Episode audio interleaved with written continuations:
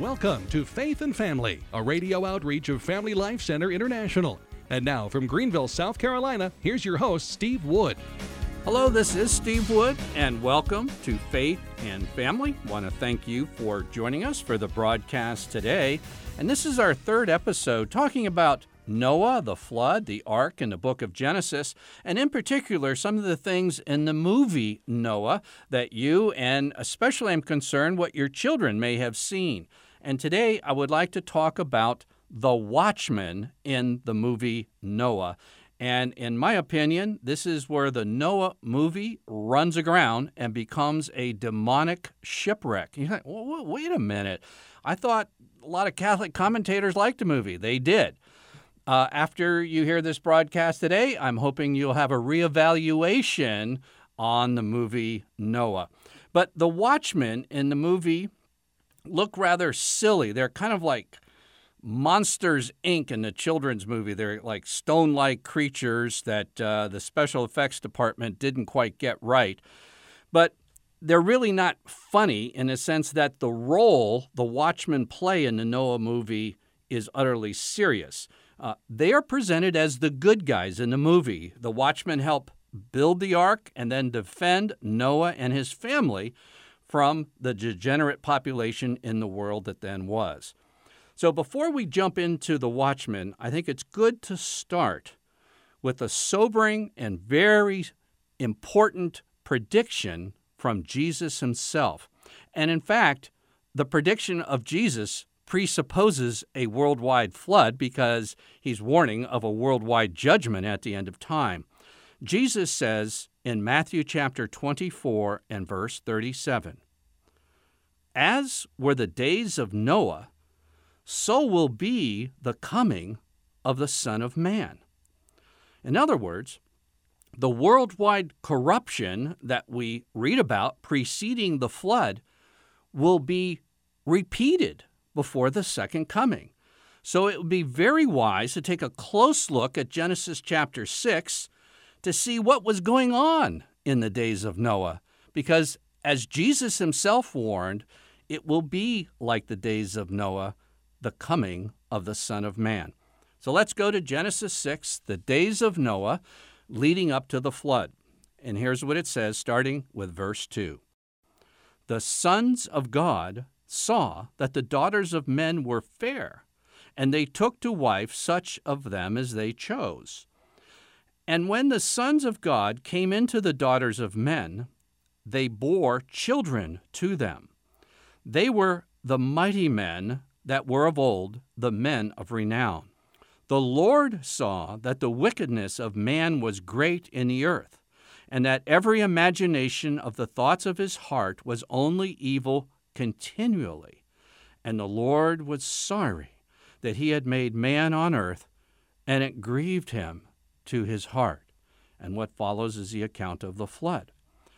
Now, there are two main schools of thought. There's actually a third, but it's, eh, we'll just keep it to two to keep it simple. There are two main schools of thought what these verses mean, the days of Noah in Genesis 6. The first school, I'll just call School A, interpret those words sons of God, which is repeated twice in Genesis 6 2 and Genesis 6 4, simply as the godly line, the godly genealogy of Seth. And they were intermarrying with the degenerate line of Cain. And when these two lines married, basically the corrupt line of Cain, the women, corrupted the godly line of Seth, and thereby the whole world became corrupt, and God brought a flood. That's school A. School B, sons of God. Now, this is the first time in the Bible the expression sons of God is used. It is also used again in a very, very ancient book of the Bible called Job. In Job chapter 1 and verse 6, Satan comes with the other angels and present themselves before God. And those angels with Satan are called the sons of God. In the Hebrew, it's exactly alike. And in the second chapter of Job, the same thing happens. The sons of God, it can refer to just people, like the sons of Seth. And in the Hebrew scriptures, it can refer to angels, particularly those associated with Satan. So, what are we talking about? Well, in School B, the sons of God were fallen angels or demons who cohabited with women producing giant offspring. So, an ancient interpretation, and this goes way back, held by many Jews way back, and by several early church fathers, but surprisingly, it's often not even mentioned in Catholic commentaries on Genesis. What had happened, according to School B, is that these demons had abandoned their proper state and cohabited with women and produced some type of giant offspring, the mighty men of old. Uh, this is just hypothetical, but probably tinkering with DNA and creating some type of corrupted hybrid humanity in order to frustrate God's plan of redemption. Now, as I mentioned, School B, although it's often neglected, is the oldest of the two views. And I'd like to give you today, as Paul Harvey used to say, the rest of the story, the part of the story you probably haven't heard. School B, if you look at extra biblical literature, in other words, outside of the scriptures, it was uh, talked about, described, and elaborated in an ancient document called First Enoch, which was a widely read document uh, by Jews and very widely read even during the time of the early church. It also appeared in the writings of the Jewish philosopher Philo, and I'm talking about the School B interpretation that the sons of God are in fact demons who cohabited with women, who corrupted humanity uh, both by the offspring and by basically introducing wickedness and teaching wickedness, that things got so bad that God brought on the flood. This school B is also mentioned by the very famous first century Jewish historian Josephus, and it's also mentioned in the Dead Sea Scrolls. How about the early church fathers? Uh, we're going to see uh, St. Justin Martyr, St. Irenaeus, a bishop, Clement of Alexandria, Tertullian, Origen. So this is uh, this is present. In other words, I'm not saying school A is right, school B is right. All I'm saying is we should listen to school B, particularly in light of how the Noah movie presented these people. But first, let me get then to the New Testament. Something very surprising occurs in the New Testament in the Epistle of Jude. Jude is that second to last one chapter book of the Bible. And in Jude 14 and 15, it says this It was of these also that Enoch, in the seventh generation from Adam, prophesied, saying, quote, Now, this is right out of the book of Jude, but I'm going to give you a hint where we're going. This is a very direct quote from that document, First Enoch, I just told you about. In fact, from First Enoch, chapter 1, and verse 9. And this is what Jude says quoting Enoch almost word for word Behold, the Lord came with his holy myriads to execute judgment on all and to convict all the ungodly of their deeds of ungodliness which they have committed in such an ungodly way, and all of the harsh things which ungodly sinners have spoken against him. Now, some people had a hard time with this in the early church. Does Jude even belong in the New Testament since it's quoting a document outside of the New Testament. But Jude obviously felt that at least this part of First Enoch was genuine. But you know, if I was just reading in First Enoch, and basically it's all over the internet, you can get it in paperback and all kinds of things. But if I was just holding the paperback of First Enoch in my hand, and if I just read what Jude has said here, okay, I just looking at the book of Jude and seeing that quote from chapter 1, all I have to do is turn two pages in First Enoch, and it comes to an extensive and repeated explanation of Genesis 6, the days of Noah, as fallen angels cohabiting with women and a primary reason for God bringing the judgment of the flood was exactly what's described. In other words, the same Jude that quoted Enoch chapter 1, just turn two pages and you find also first Enoch's description of what went on in the days of Noah. Now, if you go on just a little bit further, we're coming back to Jude now. It's very interesting that he says also in this epistle, verse 6, and the angels that did not keep their own position. In other words, they corrupted something, they, they left something they should have kept, but left their proper dwelling. They have been kept by him, by God, in eternal change in the nether gloom until the judgment of the great day. Just as, and remember this next verse, just as in verse 7 of Jude, there were no verses dividing this up. So he goes from talking about the fallen angels in the flood, just as Sodom and Gomorrah and the surrounding cities, which likewise acted immorally and indulged in unnatural lust. You say, ooh, this is corrupt. It is corrupt. It is unnatural. Just as homosexuality is corrupt and unnatural, so is what he was talking about in the verse before. Interesting, not only Jude, but the first pope, St. Peter, talks about the exact same thing. In 2 Peter chapter 2 and verse 4, and again, remember there's no verse divisions. I'm going to tell you the verses, but this just read as a unit. Peter says, For if God did not spare the angels when they sinned, but cast them into hell, and committed them to pits of nether gloom to be kept unto the judgment. Now, you could say, well, that verse could refer to the fall of angels, or if you adopted School B, it could refer to the days of Noah. But verse 5, which is only separated from verse 4 by a semicolon, says, If he did not spare the ancient world, that's the flood, but preserved Noah with seven other persons when he brought a flood upon the world of the ungodly. And then, just like Jude, and if, again separated by a semicolon, if by turning the cities of Sodom and Gomorrah to ashes, he condemned them to extinction and made them an example to those who were to be ungodly. So, just like Jude, he compares the angels who fell, the days of Noah, and Sodom and Gomorrah. The two judgments in Genesis are coupled both in St. Jude and by our first pope, St. Peter. Now, to top this all off, Jesus Christ himself, in as recorded in the Gospel of Luke, chapter 17 and verse 26.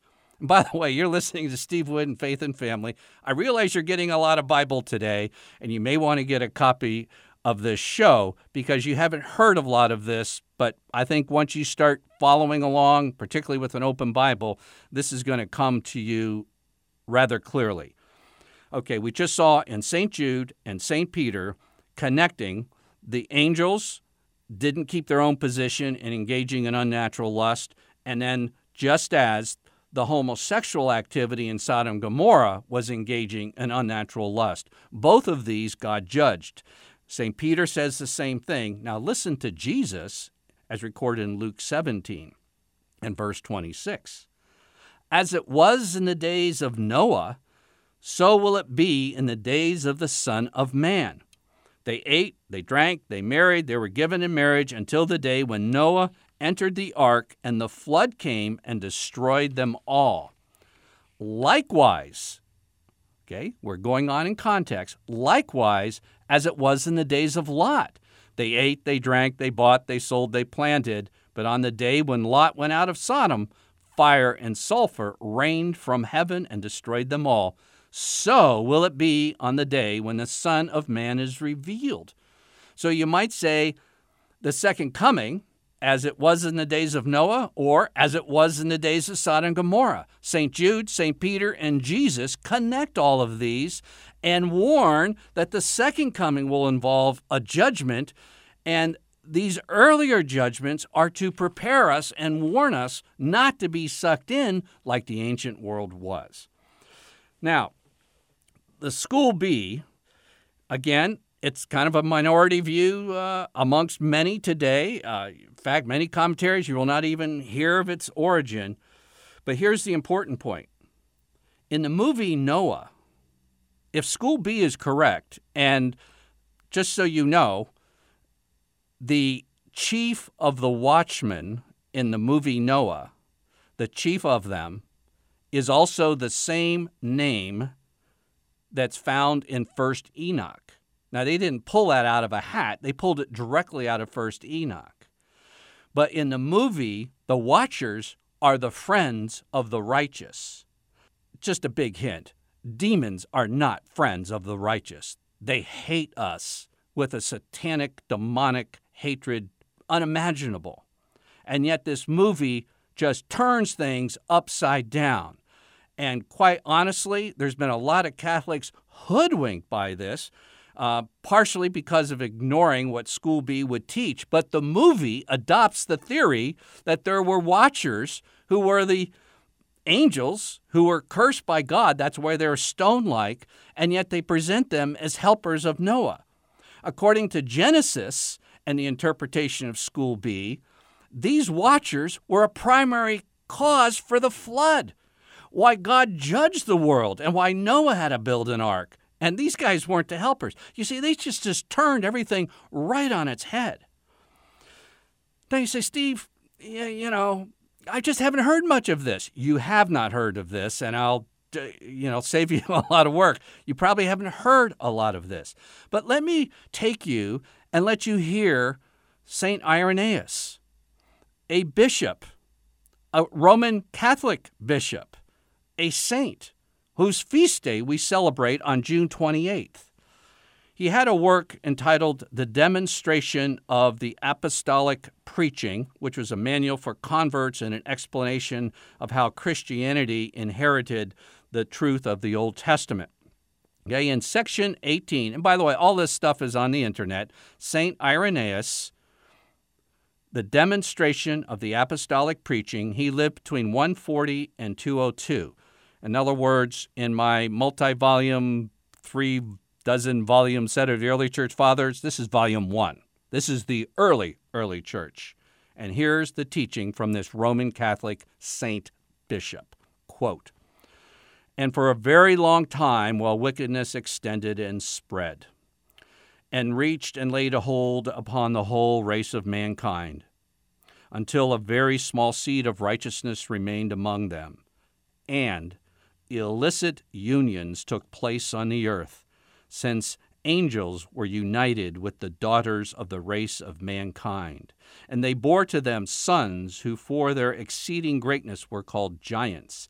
And the angels brought as presents to their wives teachings of wickedness, spells of bewitchment, and all sorcery and idolatry hateful to God by the entry of which things into the world evil extended and spread, while righteousness was diminished and enfeebled, until judgment came upon the world from God by means of a flood. Can I emphasize enough? This is a saint and bishop of the Roman Catholic Church in the early, early, early church. And he is saying that the wickedness that spread through the earth was due to demonic influence. You see, we're not warring against Democrats if you happen to be a Republican. We're not warring against a certain TV network if you happen to hate a certain TV network. We're not wrestling against flesh and blood, but against principalities and powers in the air. This is what went on in the days of Noah. And St. Bishop Irenaeus was saying the cause of wickedness that went through the world in the days of Noah was due to the demons. That in the movie Noah shows them that they were the nice guys helping out Noah. They have just turned the demons into friends of the good guys. That's demonic deception. Okay? Now, there are many other things about the movie that were great and the realism of the flood and everything else, but you can't take demons and put them and make them into good guys. Sorry, that doesn't work. Okay, I'm getting a little excited about this. Here's another early church father, St. Justin Martyr. We celebrate as Catholics his feast day on June 1st. He's a saint, a Roman Catholic saint, and he's probably the best known second century church father, one of the first to defend and explain the Blessed Eucharist. He was an apologist, wrote some of the first and earliest apologetic works in the entire history of the Catholic Church. And here's what he says about the days of Noah. Quote, this is, by the way, from his second apology. Apology mean apologetics, not apologizing. Quote, he, that is God, committed the care of men and all things under heaven to angels whom he appointed over them. But the angels transgressed this appointment and were captivated by love of women and begat children. They afterwards subdued the human race to themselves, partly by magical writings, partly by teaching them to offer sacrifices, incense, and libations among men. They sowed murders, wars, adulteries, intemperate needs, and all wickedness. Well, that's school B. Now, I personally can't say for certainty, and I don't think anybody can, which school is the proper one, but I am telling you there are two schools of thought. One is more ancient and historic than the other.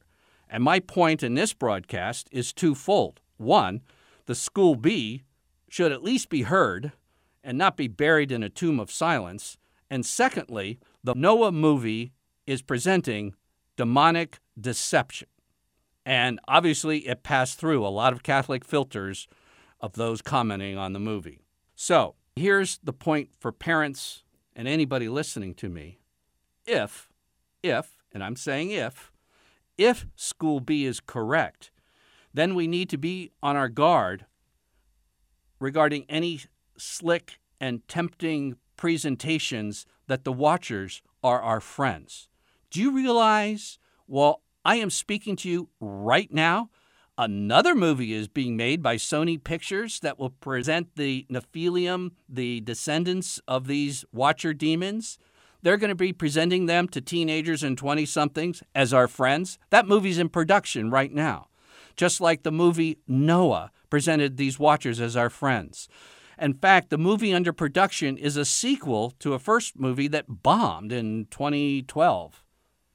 Now, why would a movie that bombed be made into a sequel? Well, there's obviously somebody who thinks it's pretty important to get this type of teaching inside the heads and minds and hearts of young people. Catholics who are praising the Noah movie may be making a gigantic mistake. And if School B is correct, they could be potentially disarming believers for the final demonic assault that Jesus himself and St. Peter and St. Jude warned about. So, what do we do with all this? Number one, the watchers if in fact School B is correct, um, and this is what is portrayed in the Noah movie, they are not our friends. What's portrayed in the Noah movie and other movies being filmed, these are demons that are not redeemable, as the Noah movie shows they are. Two, Catholics should be informed of both schools of interpretation, including the most ancient one. Number three, this is very sobering. If, and I'm only saying if, don't take me further than what I'm trying to say, but if the fallen angel school of interpretation of Genesis 6 is correct, then there may be one more phase to the sexual revolution beyond the cultural acceptance of homosexual behavior and the acceptance of so called same sex marriage. In any case, we do know that the days of the second coming of Christ will resemble the days of Noah. Now, I've just really given you an earful. Again, you're listening to Faith and Family. I'm your host, Steve Wood. And this is from memory. I should have written this down, but I believe this is episode 25 of Faith and Family Radio. Again, I realize I've gone through a lot of the church fathers, extra biblical literature like First Enoch, I've given you scripture upon scripture, and particularly in perspectives that you may never have heard. Now, um, if School B is right, we need to be on our guard. And to me, that the fact that this movie could present School B, but flip it in a way that the demons are presented as good and helpful to the righteous, to me is sobering. So I have a special closing note to Catholics. First, Enoch, upon which the entire School B is based, as well as the Noah movie, says that the angels who left their estate and cohabited with women first landed on earth at Mount Hermon, and that's where they swore to their plan to take human wives. That location today is in northern Israel near the Syrian border. Interestingly, Mount Hermon has a huge rock plateau formation with it. And at the base of this huge rock plateau, huge rock plateau, there's a seemingly bottomless pit. Uh, in the days of Christ, it was a well or, or, something, but it's since been closed in by earthquakes. But it was a scene of the worship of Pan, of pagan worship.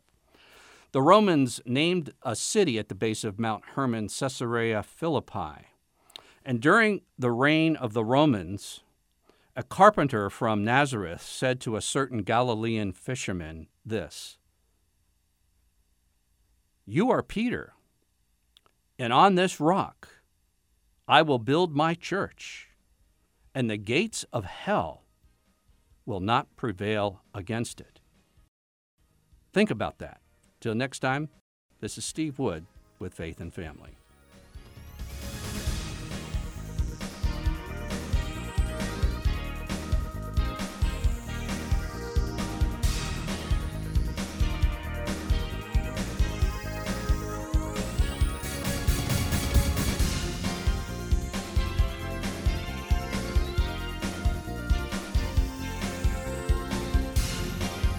And Family is a radio outreach of Family Life Center International. Visit us online at familylifecenter.net. To order a CD copy of today's broadcast, order online at www.familylifecenter.net.